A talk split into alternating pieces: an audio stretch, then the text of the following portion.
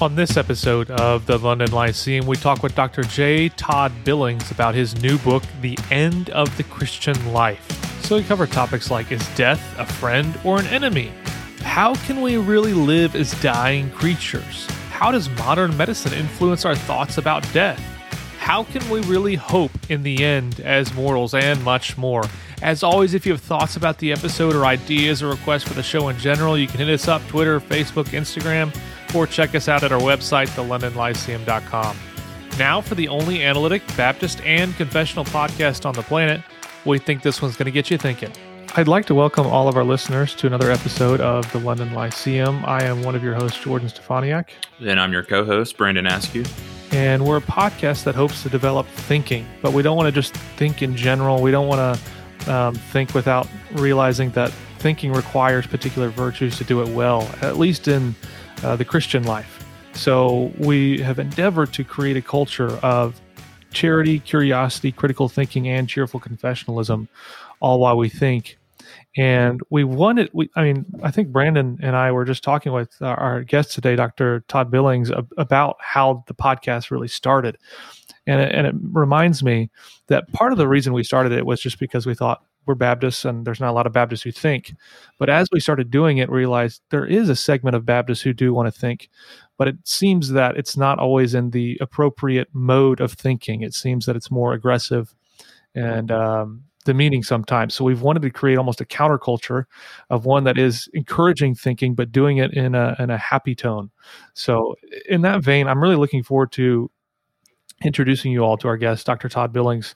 Uh, first, before he introduces himself, I want to commend his book that we're going to talk about, The End of the Christian Life, uh, subtitled How Embracing Our Mortality Frees Us to Truly Live. And it's it's an affordable book. I'll put it in the notes that you guys can go get it. I think it's it's simply fantastic. It is um, it's easy to read. It's packed full of good stuff. I mean, I was underlining almost every every sentence as I read it.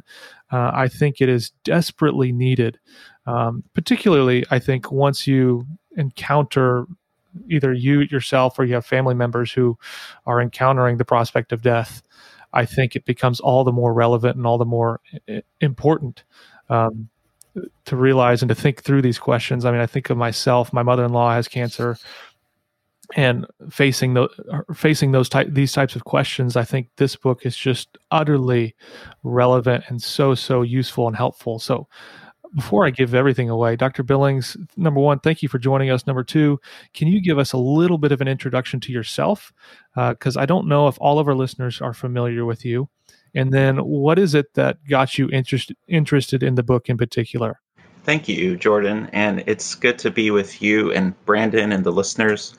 I really commend what you're doing on this podcast. I was mentioning before we started that Timothy George has been a long time friend, and really, even though I'm not Baptist myself, a model of how one can embrace the larger Christian tradition and um, deep confessional thinking um, as a Baptist. And I, I just really commend what you're doing. So I'm a professor of Reformed theology in Holland, Michigan at Western Theological Seminary. And Um, I've been here for, I did my MDiv at Fuller and then my doctoral work at Harvard, um, spent a few years doing um, missionary work in East Africa, and have written on a number of topics, some of them in historical theology, um, especially in the Reformation, Calvin, the Doctrine of Union with Christ, and then some more contemporary works in terms of contemporary theology. And as I do theology, I definitely see myself as working within the broader kind of little C Catholic tradition. One thing I learned a lot about in my doctoral work was just how much Calvin, for example, learned from the Church Fathers, and he was willing to criticize them where he felt like they went astray from Scripture, but he just drank deeply from them. And so, um, yeah, that's that's certainly part of my approach and my method, as I have written on Um, The Word of God for the People of God is one of my books on theological hermeneutics, and it's largely about how to approach the Bible as Christian scripture rather than just history or sort of an answer book for our contemporary questions, but the book through which the triune God encounters us and has communion with us and leads us in this path of salvation in Christ. And I've also written a, um, a couple of books related to something that took place in two thousand twelve, which was I was diagnosed with an incurable cancer. So that was not expected at all. I was thirty-nine. My wife and I had a one-year-old and a three-year-old at home. This is not what we had planned for the future. But after that diagnosis, as I was processing it, I, I kind of put one book project on the shelf and wrote a book about lament um, called Rejoicing in Lament, and really tried to make tie my own cancer story into the story of God, um, the much larger, more dramatic, more important story of God in Christ, but also how lament is an act of worship and praise. And um, this most recent book um, certainly was influenced by the fact that I'm a cancer patient. Um, it's on mortality in the Christian life, but it's a different kind of angle than Rejoicing in Lament. It's not, Rejoicing in Lament is kind of part memoir, you might say, and part theological inquiry. I mean, it gets really nerdy at points. I have a chapter on divine impassibility, um, but there's definitely some parts that are kind of memoir-esque. And this one really emerged from a couple things happening at once. One was having a lot of pastors like you, Brandon, coming back to me as a former seminary professor saying, wow, what am I supposed to do in congregations when there is so much death and dying? Especially some of the students who had come straight from college and then to seminary, some of them had maybe been to one or two funerals, and then they're presiding over ten to twelve funerals a year. They're getting questions of, should we take grandpa off life support? All of these end-of-life questions that they didn't really feel prepared for. Even though we talked about them in seminary, it's different to actually be there. And so I applied for and worked with a grant from the Louisville Institute just to explore this more with some pastors. So we had some four colloquies exploring what are the issues that are coming up in death and dying um, in congregations, and why do they seem so disorienting for pastors and congregations. And I, I learned a lot uh, through that, talking to medical professionals, theologians, um, learning about the history of of death and dying in, in the United States, and also some of the history of that in the Christian tradition. After those colloquies, I ended up writing a different kind of book than I had expected. I had thought I was going to write a book just about the end of life and how the church can approach the end of life. And I certainly deal with some of those issues in this book, but I realized that one of the one of the issues is that the church itself, in its preaching the gospel, often doesn't talk much about death as a reality, um, and doesn't reflect much upon our lives as mortal lives. And so I found that it doesn't really make sense to give one story of what the good news is to everybody until, like, the doctor says you go into hospice, and then we start giving them a different story of the good news six months before they die. Um, we really have to rethink, what does the scripture say to us about our mortal condition, um, especially because there are so many modern elements of our culture which are death denying, which kind of make us think that mortality is something that applies to other people. So the book I ended up writing with The End of the Christian Life is really about how embracing our mortality is key for discipleship for everyone, as parents, as, you know, we raise our children, as for people in all different age groups, and just exploring some of this mystery and some of the depths of what Scripture has to say to us um, um, as mortal creatures in a culture that, as I as I mentioned, is largely in denial about it much of the time. Doctor Billings, I just want to echo um, what Jordan said about the book. Um, I, I read a lot, and and I'll I'll finish books sometimes, and I'll think, you know, I, I learned a lot in this book, or that book was really interesting, but and and those things were true of this book. But when I got to the end of this book, my my thought was that this book was good for me. It was it was good for my soul in a way. So I really do just want to thank you uh, for writing the book, um, and I do recommend it. Uh, for all the listeners, um, I've recommended it to a couple of people um, that I know personally um, already. So I just want to thank you um, for writing it before we get into the, the content. But with that in mind, um, let's begin with a concept that you unpack early on in the book, and that is of Sheol, um, this Old Testament concept. Um, also, you refer to it as the pit. So um, most of us, when we think of Sheol, we think of the place of the dead, but you You say early on in the book that there's, in the Israelite mind, there's a little bit more going on. So if you don't mind, unpack that for us and tell us what you're getting at here uh, in this early chapter. Yeah. I think some of what led me to explore this in the Psalms and in various parts of the Old Testament was thinking, even as a cancer patient, about life and the way in which sometimes, at least when cancer patients get together, we kind of have a little competition. And nobody says that we're going to have a competition. But as soon as we start sharing, when were you diagnosed? When did you get treatment? Um, whoever got treatment longer ago, they're the ones who win, right? So you you you share, especially if you have the same cancer, um, that it's like a game, and the, those who live the longest win. And it's easy in a medicalized culture for all of us to think like that. It's not like cancer patients are bad people. That's why we think like that. This is how our culture trains us to to, to think. But in when I was um, researching some of the way in which resurrection hope is is foreshadowed and anticipated in the Old Testament, I found especially the writings of a of a um, Jewish scholar at Harvard, um, John Levinson, so helpful with this.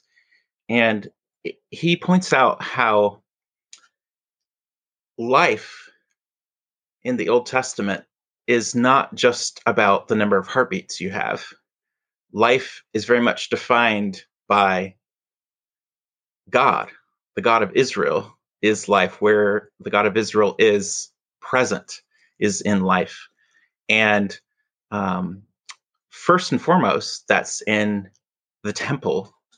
And so creation itself was created like a temple, um, a dwelling place for God. And then the temple itself, um, if you look at the Old Testament law and regulations, um, some of those regulations look really strange to us, but some of the reason is, is there's no sign of death in the temple. And so God is the God of, of life. And I think I had just assumed, as I had read the Old Testament before, you know, somebody in some Old Testament class had said, oh, well, you know, the Old Testament didn't really have much of an idea of the afterlife. Um, and so Um, whenever they talk about Sheol or the pit, and uh, increasingly modern translations will just leave it Sheol um, and and not translate it because it's hard to translate. But it's usually, you know, translated the the the pit, the deep miry pit, and psalmists will be crying out from the pit, "Oh Lord, you know, why have you left me in the pit?" Or pray, um, "Do not take away my life, um, that I would slip into the pit." Um, But uh, the, some of the t- some of the notion that is referred to there is one that would have been familiar to other cultures in that area, which is kind of an idea of the underworld, or, you know, it's a place where people go um, um, when they die. But, and so sometimes just in passing, the psalmist will use Sheol um, in, in that way, which is understandable. You know, it's, it's a cultural idea that would have already had some valence. It's not really developed very much. But then you have these things that are really puzzling, um, if that's what Sheol is. And that is people who are living, who are crying out from the pit. And my favorite example of this, which is paralleled in the Psalms, but it's actually in Jonah. When Jonah is in the belly of the fish, he says, it's Sheol, and he's crying out from the belly uh, of the fish as uh, crying out from Sheol. He's obviously alive, but it's like he's in death. Um, and he says, bring me to your holy temple. He doesn't just ask to live. He, he wants to go to what Levinson has pointed out is the opposite of the pit, Sheol, a place of abandonment, a place of darkness. The opposite of that is God, the God of life, the presence of God, um, the temple. And so I think the implications for this I found were just very powerful, where rather than thinking of our lives as a contest of who gets to live the longest, the, the, the orienting way for the Old Testament with this is, are you seeking the God of life? That's where God, that's where life is. Are you in the temple, or are you in a place of alienation and abandonment, um, alienation from God? And it becomes even more powerful than when, in light of the New Testament, we know that, um, you know, even in Sheol, Christ has been there with us. And we have, even the Psalm says, you know, even, even into the pit, I am with you. But in a very real way, when Christ takes on um, human suffering and um, is shamed and by by people, and in Gethsemane and on the cross, um, he has been to Sheol. We have solidarity with us, and yet Christ is the temple in his person. It's, you know, John one, um, the Word has tabernacled among us, has t- templed among us. He is the coming together of heaven and earth. And then in the new creation that we look forward to, what is the image? Um, on the one hand, Revelation says there will be no temple. But the reason there's no temple is because the whole creation will be a temple. It will be purified, a purified temple. It will be the whole creation um, after the judgment and cleansing of God will be the dwelling place for God. Um, the the presence of of God and creation together. And so um, I think it just clarifies how living a Christian life is about seeking the temple, seeking the kingdom. It's not about how long you live. It's that's not abundant life. Um, it's a total reorientation of our categories. I, I wanted to have you tease out a little bit. Um, in chapter two, you talk about two views of mortality. And I think this is pretty relevant because it does seem that, depending on who you talk to, there's very different understanding of death, whether it's an enemy or a friend. So can you talk to me about what these two views are and how we should think about death? Well, I think that the one that I was most familiar with is one that has scriptural support. Uh, both of them, as I articulate them, have scriptural support, but in a, in little in, in different in different ways. And it's the Augustinian view that death is an enemy, that death is fundamentally unnatural. And in some ways it fits with what I was just noting a few minutes ago, that there was no death in the garden. God didn't, you know, God created creation to be a, his dwelling place. And there's no death in the temple. And so there's something about death that Augustine ins- insists is is fundamentally an anomaly, unnatural even. And Augustine goes so far as to say it's it's irrational in the sense that we can't figure out a reason why God would allow this death, this tearing apart, he says, of of body and soul. And um, of course, that fits with um, the Apostle Paul, um, and that death is the last enemy to be destroyed. Um, I think one really important thing to keep in mind with the Apostle Paul, um, when especially when he talks about the sting of death and, oh, death, where is there's where is your sting? I would say most of the time that I have heard that quoted um, at funerals and otherwise, uh, it's not recognized that that's a future tense in terms of um, Paul saying, when the day of the Lord comes, when all things are set right, then we will be able to say, oh, death, where is thy sting? Um, until then, it has a sting. I mean, it doesn't have the ultimate sting. It doesn't have the ultimate power, but it's, I think, not really helpful for Christians to act as if there isn't a profound loss and sting um, to death um, right now. And that's not at all to downplay the hope of what is to come, but it's uh, it's part of accepting who we are as as creatures, and that we are not God. And in the meantime, death death has this sting. There's this other aspect, though, that it took me quite a while to to pick up on. And I think that one of the reasons it took me a while to pick up on is because I had heard secular views of death where it's like Freddie the Leaf. Do you know the Freddie the Leaf book? Um, where there's Freddie the Leaf and he falls during the fall. And it's all just part of this wonderful natural process. And, you know, trying to teach children that dying is just a completely natural thing and and and so forth. And there's something about that just kind of turns my stomach a little bit. um, they're just, I, I think, uh, at least having had close encounters with people who have died, like my six-year-old neighbor who who died of cancer. I am I'm not going to show up to his funeral and read Freddie the Leaf. That is just not right. And um, even if I wasn't a Christian, I wouldn't be reading Freddie the Leaf around his parents. Like, it actually doesn't get at the reality of death.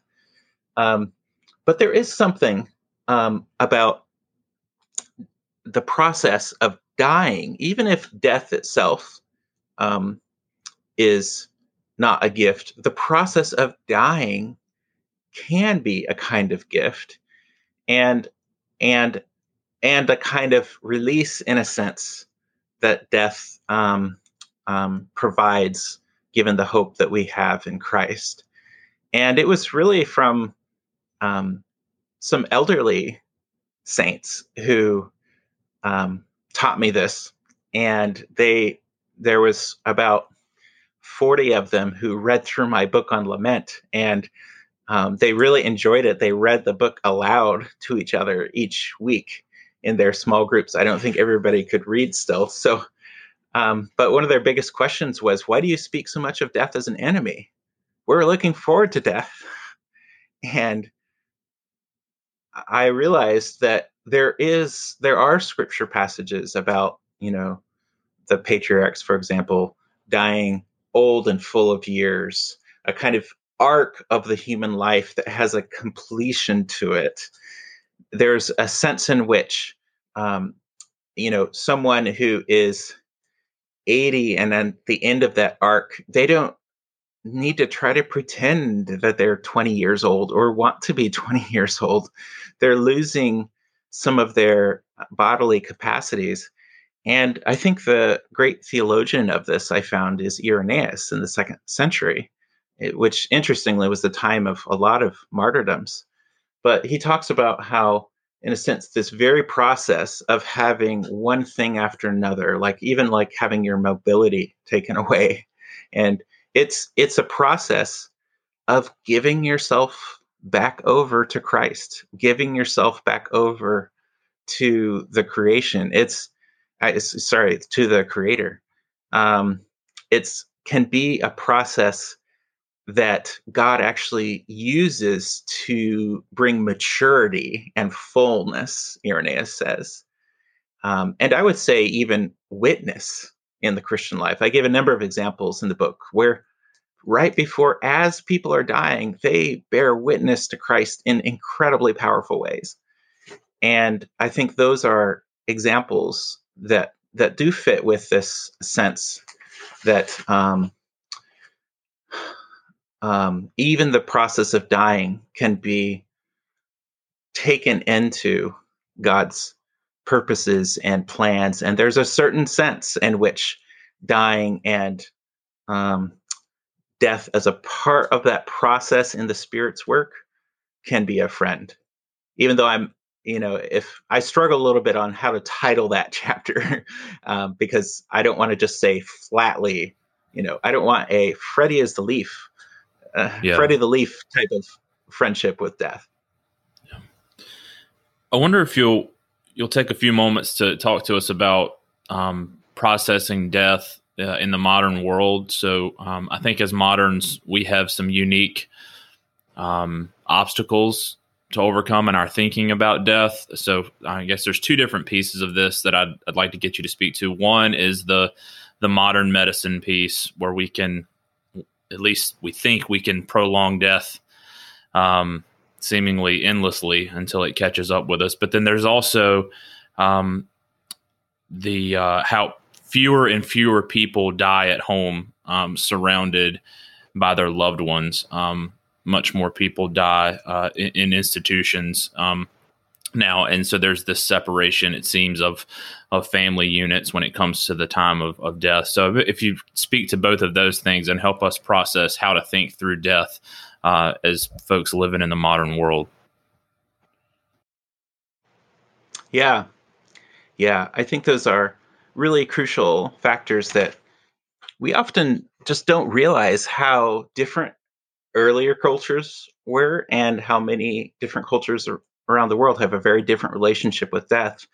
And when we think of that, we often think, oh, end of life, what what happens there? So even with what you said, Brandon, of of you know death taking place at home, um, when I first mentioned that to people, they're like, oh, yeah, would I rather die in the hospital or die at home? They think it's a question about end of life. And it is, but it's also a question about cultural formation. So in You know, in nineteen forty, United States, most deaths took place in the home, in the living room. Um, in fact, where I am in Michigan, there are a number of houses that still have, especially prominent in the nineteenth century, but um, kind of like a parlor type area that the living room and a place for having guests for the dying is the same kind of space. And so that's not just important for the person who's dying, it's deeply formative for everybody else.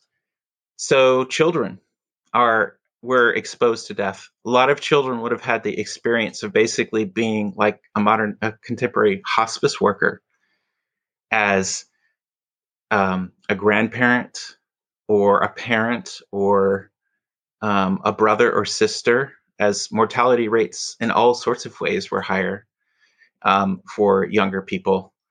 Um, that would have been part of growing up. And now we're in a situation where death, you know, the vast, vast majority of deaths take place in institutions. And that's not just important for the people who are dying, but for our children and for us. And, you know, it's not unusual at all for me to have a seminary student in their twenties who's never been to a funeral, who's never been present even with a dead body. And the thing is, that shapes us. And it's something I started to think about very seriously with my own kids, with because of my own cancer diagnosis. I didn't want their first encounter with death to be my own. And so we were very intentional um, in getting to know some people, um, especially my kids and I, getting to know folks in the nursing home who wanted some companions. And we walked with them through some of the dying process. And I brought my kids and pulled my kids out of school to go to their funeral. And some of the some other people are like, what? What are, what are you doing? um, as if death is something that we shouldn't expose kids to. Now, just to be clear, I'm not talking about, you know, showing a seven-year-old um, a rated R movie or something like that. That's actually very different. What I'm talking about is, um, like, in a sense, we have exposure to death all the time, but it's through these glamorous headlines and entertainment, which subtly reinforces to us that death is something that happens somewhere else. When it's not part of our everyday experience in our flesh and blood that we observe, then we develop a very different relationship with with death. And so do you think that do you think that makes it all the more difficult for people who are encountering death to be able to understand it and handle it? Because it seems like if we've taken it away from our daily life and it's not part of our culture, right, um, it becomes all the more confusing when it does come for you. And I don't know how that plays into it.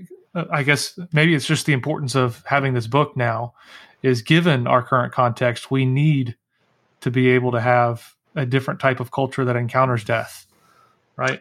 Yeah, yeah. I mean, you know, it's the prayer of the psalmist. Um, Lord, help me to number my days. Help me to realize how short my lifespan is in relation to you and your eternity.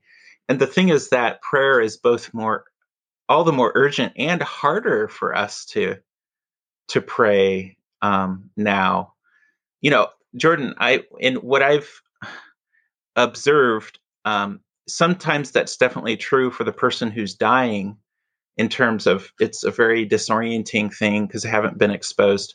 But I would say it's also extremely common for the family members of that person. So, um, and this is, This is some of even how it gets into um, the challenges in modern medicine. Now, let me say first, I have several family members who are doctors. I I am in favor of modern medicine if it's a question of, you know, yes or no. um, it can be a gift, um, but some of what I try to argue in the book is that it's it can be a, a wonderful gift, um, but it's a tyrannical master. Um, because there are always more options. There are always more that you can do. Whereas in earlier ages, there was just times when the doctor said, this is all we can do. What happens at that point? Well, there was a whole Christian tradition for what happens at that point. You call together the family. You call together the congregation. There's times of confession. There's times of praising God and prayer. And, and the pastor is there and commends this person and their body to God. But a lot of Christians have basically replaced the pastor with um, the doctor or the uh, or even the machine that's keeping them going, that doesn't have potential even to sort of get them independently in, in, anymore. And so Um, I, in situation after situation, now I, I have looked at a lot of the empirical sociological data, and I don't have sociological data on this particular point, I'll admit, Jordan, but I've seen so many times where a family member is absolutely unwilling for a person like to go into hospice, which means that you stop receiving kind of rescue type care and Just admit that you're in the process of dying. It's often the family members who are against that more than the person themselves who's dying. Mm-hmm. And um, so there's there's consequences, not just for ourselves individually as a dying person, but there's consequences for um, th- the fact that, um, yeah, I, I hear from my doctor, family members, and friends all the time, too, of grandma in their nineties whose body is just beaten down and weary, and her daughter, you know, just insists on her to keep having the most intensive treatments, even if it's like a lottery ticket's chance of making any difference. And yeah. So we have a really, somehow we've gotten into a really disordered relationship um, to, to death and dying. S- something that you mentioned in here um, that as a pastor um, is something that I care about particularly is, is um, how the prosperity gospel is um kind of infiltrating oh, yeah. our thoughts. Um, so on page one hundred thirty-one in the book, you say, um, as strange as it seems, a version of Jim Baker's health and wealth gospel has become an underlying assumption for many Christians today. It comes to the surface when they face illness or tragedy, but it was present all along, animating their vision as they pursued a life of flourishing. And then later on, you know, you talk about different statistics and how um, Christians understand the promises of God. Help us think about, um, well, first of all, um, why do you think the the prosperity gospel has infiltrated, this kind of thinking has infiltrated churches that would um, otherwise totally eschew uh, prosperity gospel thinking formally? You know, we don't we don't believe mm-hmm. that, but it, right. but it's still it's there. Um, it's there in our thinking, and and and then. Maybe nail down for us uh, the better way to understand the promises of God, not in this health and, and wealth uh, prosperity way, but in the, the biblical way. Yeah, that's a really good question. When I first took up this project, I didn't expect to have a chapter on the prosperity gospel, but it was through both observation in the cancer community with um, friends and churches and seeing how people respond. And then also some of the sociological data that was really puzzling to sociologists um, that pointed to theological issues that made me just realize, okay, this is something we've really got to address. Um, what I saw happening and then what a lot of the sociological data points to as well is that on the one hand, for example, cancer patients who have a terminal form of cancer, they're more religious than the general population, um, both in their beliefs, in their practices. Um, they pray more. Um, they uh, like there is a kind of religious awakening that that takes place. But un- unfortunately, and at times, this awakening is, in a sense, that it's very much focused on, I want health right now and here and now, and that that's basically the promise and the ultimate um, promise of God. Some of the studies that sociologists, and these are just secular sociologists, had found so puzzling is um, they did studies on these cancer patients with terminal illnesses um, and which ones would choose extreme measures. And by extreme measures, it's really kind of an extreme category in the sense that these do not have a chance of bringing the person back to full health. Um, they have, Atul Gawande is a physician who describes it as basically a lottery ticket's chance of making any difference. Um, overall, they don't extend people's lifespan. Um, but there's always one more thing you can try, right? Um, they do separate you from your family members in your final weeks and months of life generally, because they uh, usually have very severe side effects, so you can't be, you know, communicating and so forth.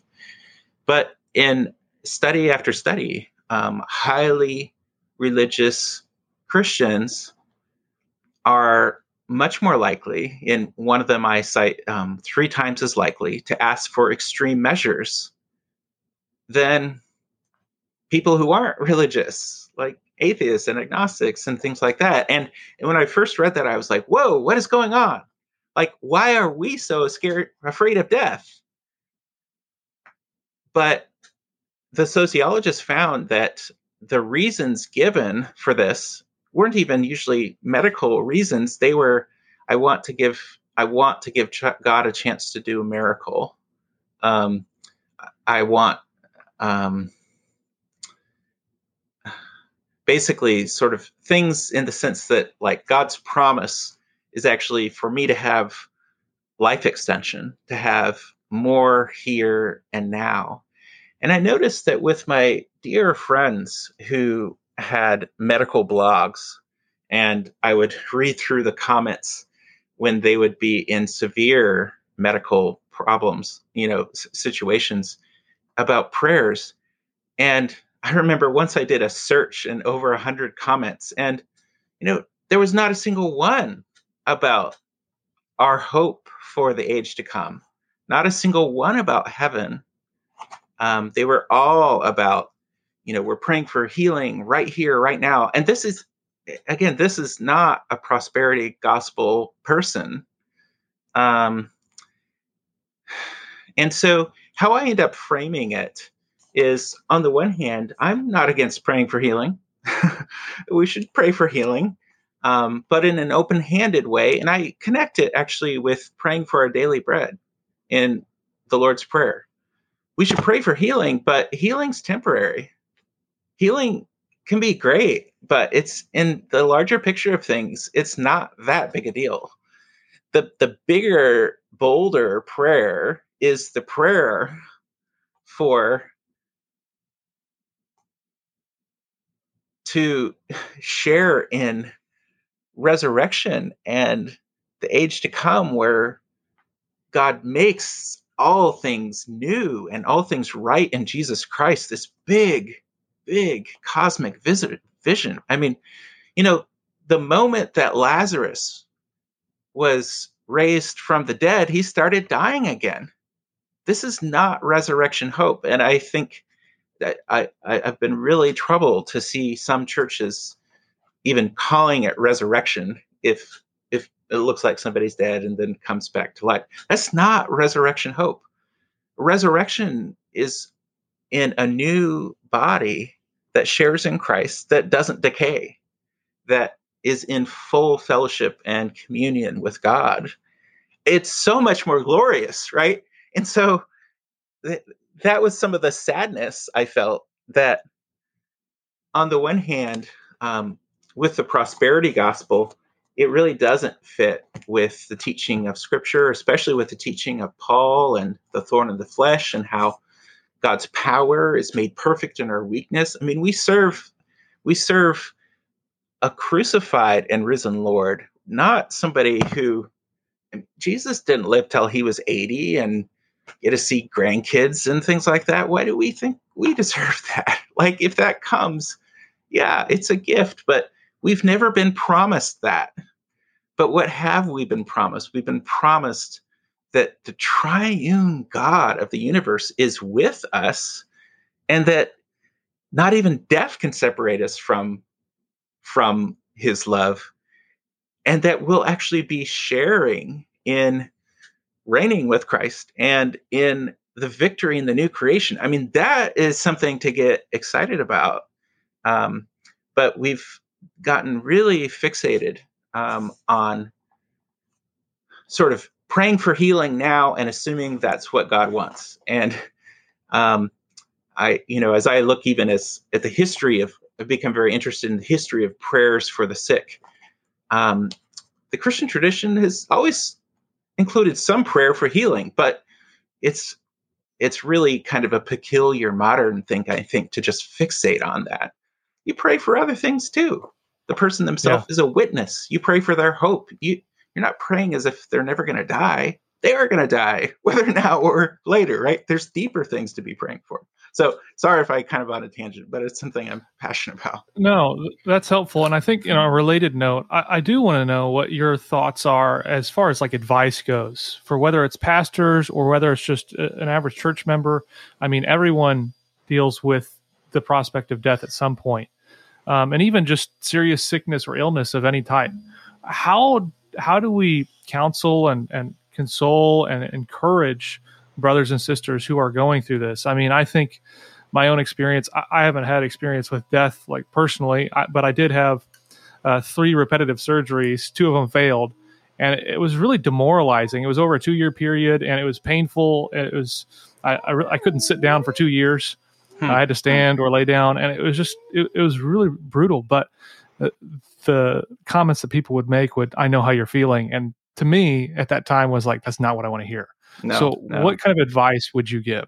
Well, you could read the book, um, but um, no, there are, there's definitely practical things, but there's just um, on multiple different levels. Um, I think that on a congregational level, one really important thing is to just, whether it's death, dying, or illness, to try to connect the body as much as possible with other parts of the body. So yes, pastor, visit your parishioners in the hospital, but try to, both for the sake of the person in the hospital, but also for the sake of the per- people who are healthy, they need to be around the ill people. They actually need that. They're not being formed in fullness unless they're exposed to people who are ill and dying and, and so forth. So we actually need each other with this. And I think that um, part of this, so an intergenerational church certainly helps, but even if it's not an intergenerational, you know, illness and Um, connecting with the community, and where there's illness and death and mortality, like we we, we actually need this in a sense for our sanctification.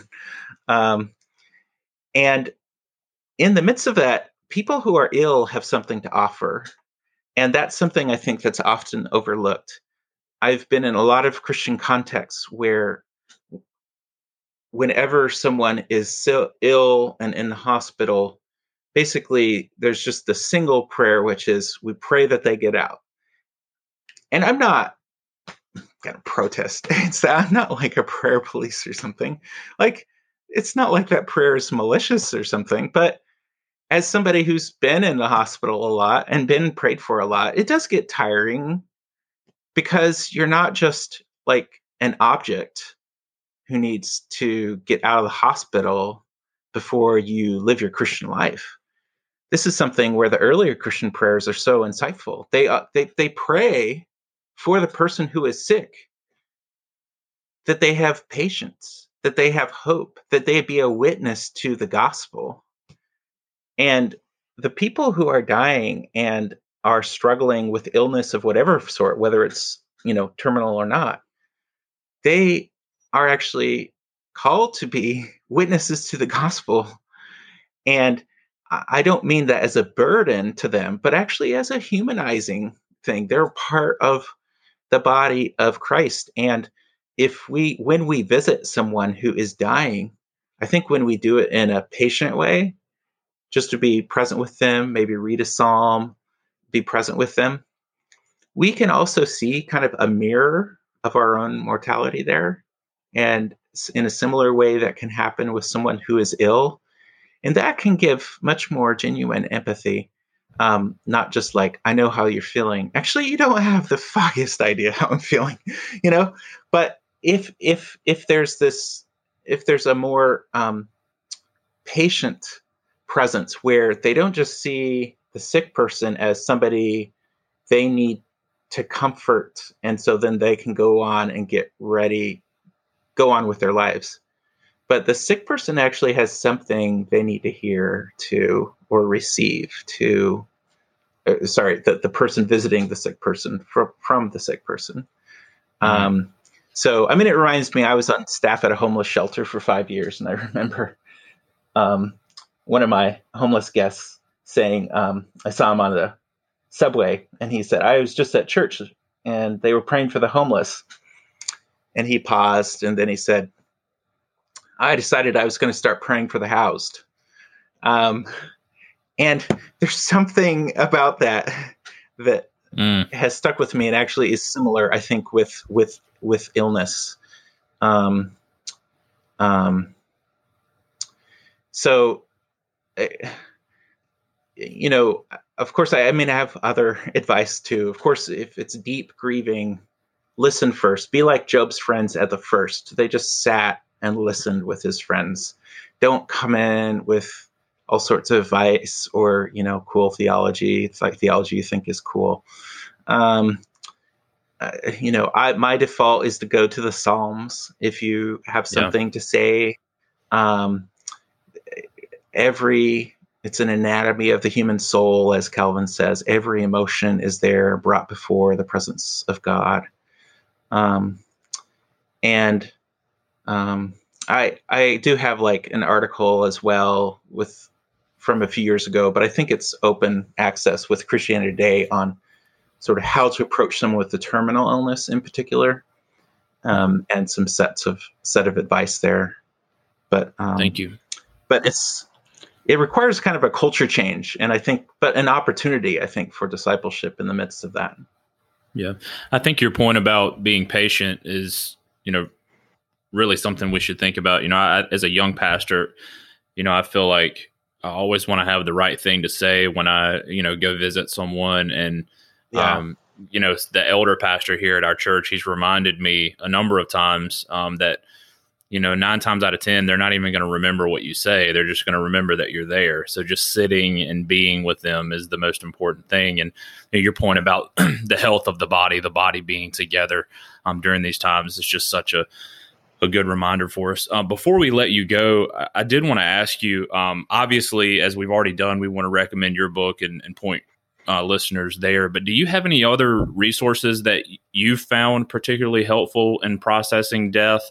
Or maybe also, I, I know we've discussed the Psalms and you lean heavily on the Psalms in this book. Any favorite um, resources that are related to the Psalms that maybe our listeners would find useful?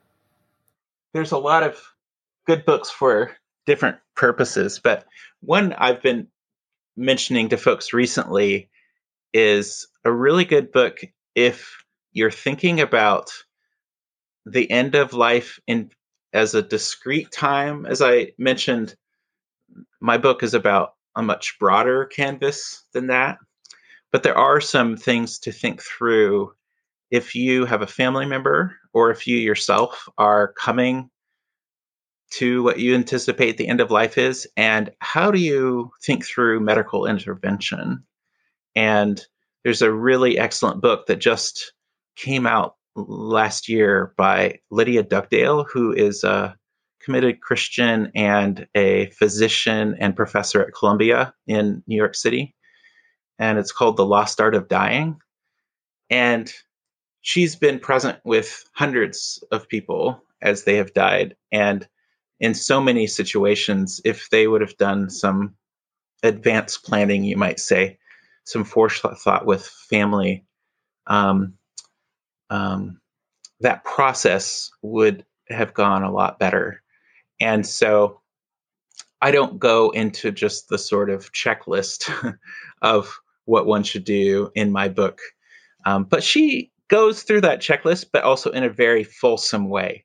She draws upon the Christian tradition of the art of dying, um, that especially the one she draws upon is one that developed among Christians in light of the bubonic plague.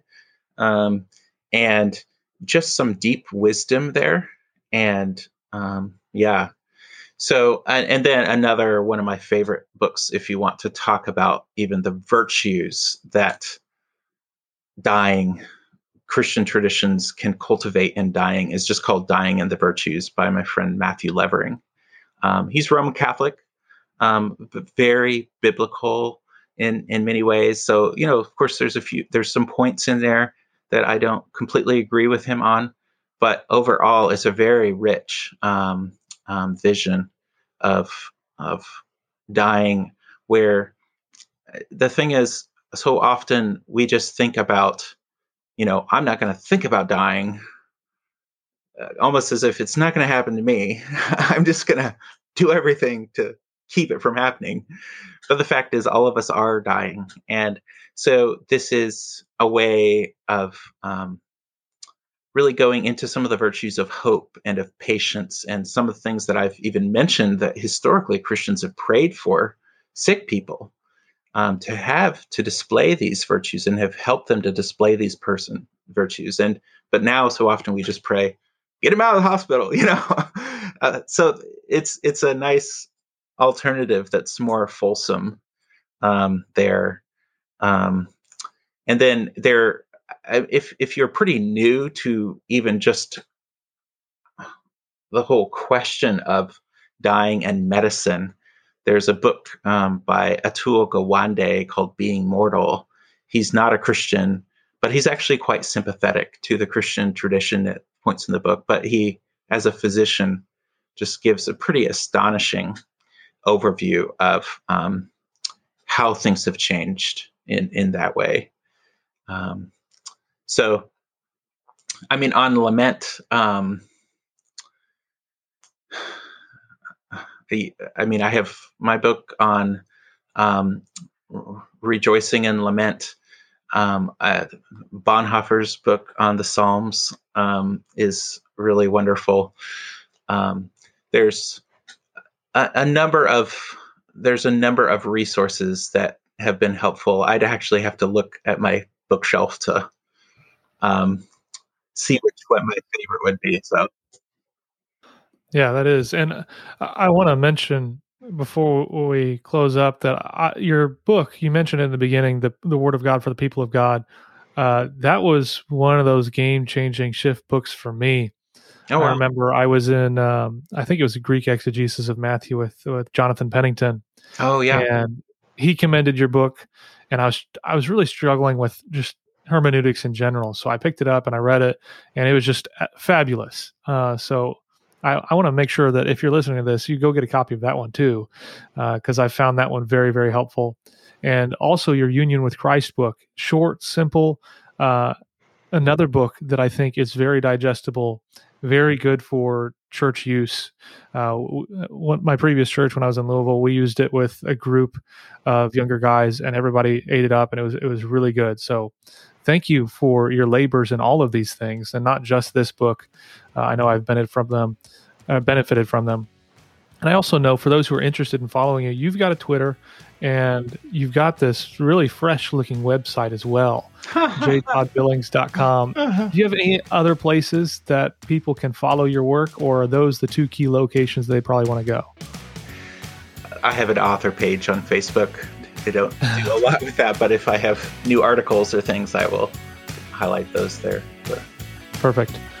Awesome. Well, we commend all of that to you. I think what you're doing is just fantastic, and it's really, really benefiting the, the church at large. Uh, I mean, I just know reading through the book, there were so many times I'm thinking this is beneficial to me, but also beneficial to the family members that are experiencing different things right now that is really, really helpful to them. So thank you for writing it. And thank you for taking the time to talk with us. This has been a delightful conversation. And uh, for all that have been listening, check out his stuff. And you've been listening to the only analytic, Baptist, and confessional podcast on the planet. And we thank you for tuning in.